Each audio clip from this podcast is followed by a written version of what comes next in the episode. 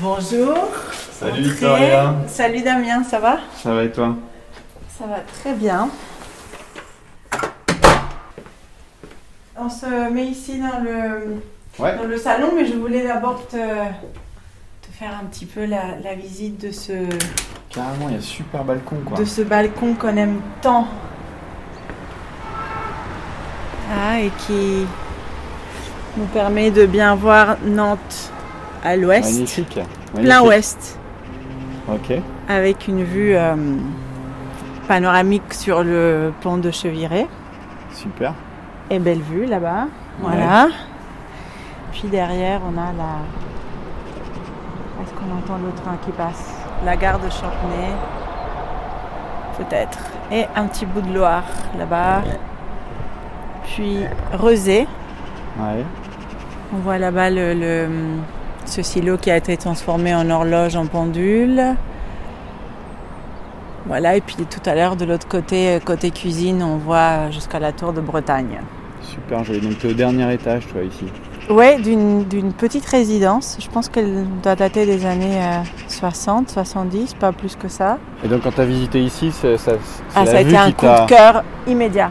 Parce que là, comme en plus, on a, on a une vue plein ouest euh, qui donne sur le- les fenêtres du salon et tout ça, bah, on, a le droit à des couchers de soleil absolument euh, magnifiques. C'est ce qui nous a séduit immédiatement. Et puis ces petits bouts de, Loire qu'on aperçoit là, de temps en temps, on voit des gros bateaux passer juste devant. On entend les, sirènes, quoi, des bateaux, ces espèces de bouh. Là, vraiment, ce, cette vue très portuaire, industrielle, me rappelle beaucoup euh, Buenos Aires, qui est ma ville euh, natale.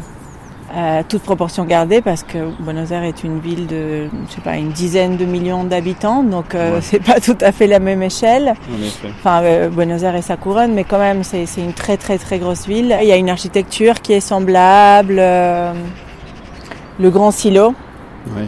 Magnifique. hein. typiquement. Ce, ce grand silo à Buenos Aires, il y a exactement ça. hein. Et puis de l'autre côté, plein est, on voit le Nantes plus, plus village. Ouais, que t'attrapes froid quoi. C'est ça.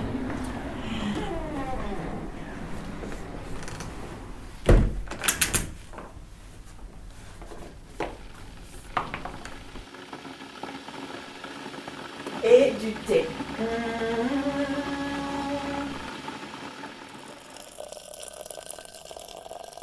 À la tienne Merci. Victoria, parle-moi un petit peu de toi. Alors du coup, euh, tu, tu, tu viens d'où? Je suis née en Argentine il y a 40 ans, à Buenos Aires. Et en 2021, j'ai fêté mes premières 20 années de vie en France. J'ai surtout vécu à Paris pendant 16 années, plus ou moins. Et puis en 2016 ou 17, 17 euh, on a euh, emménagé à Nantes. Et euh, j'espère qu'on nous entendra malgré les bruits de, de travaux. Il y a quelques travaux au rez-de-chaussée. Voilà, c'est ça.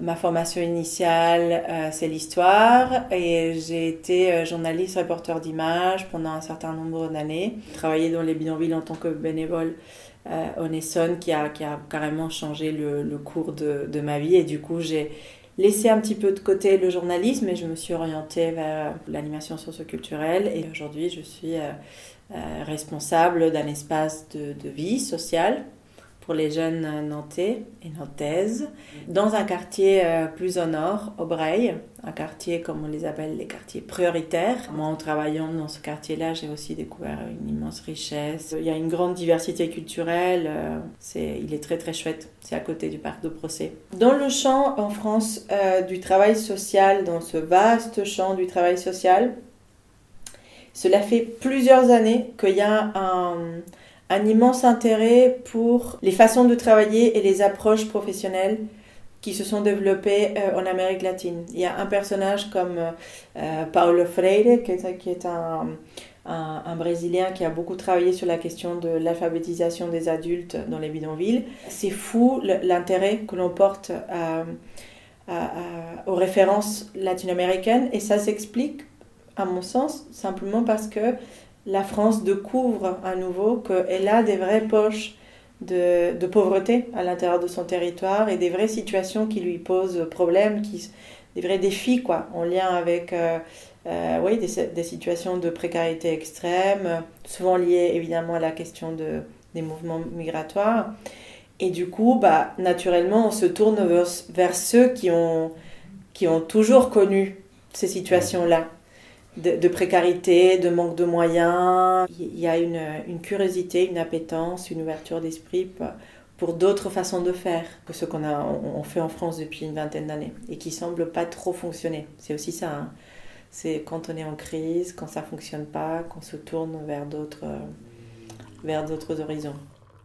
Comment s'est construit justement ton rapport à, l'autre euh, étant enfant? Mon rapport à l'autre est né euh, déjà de ma propre situation de famille où j'avais des parents qui appartenaient à deux milieux euh, socio-économiques très différents.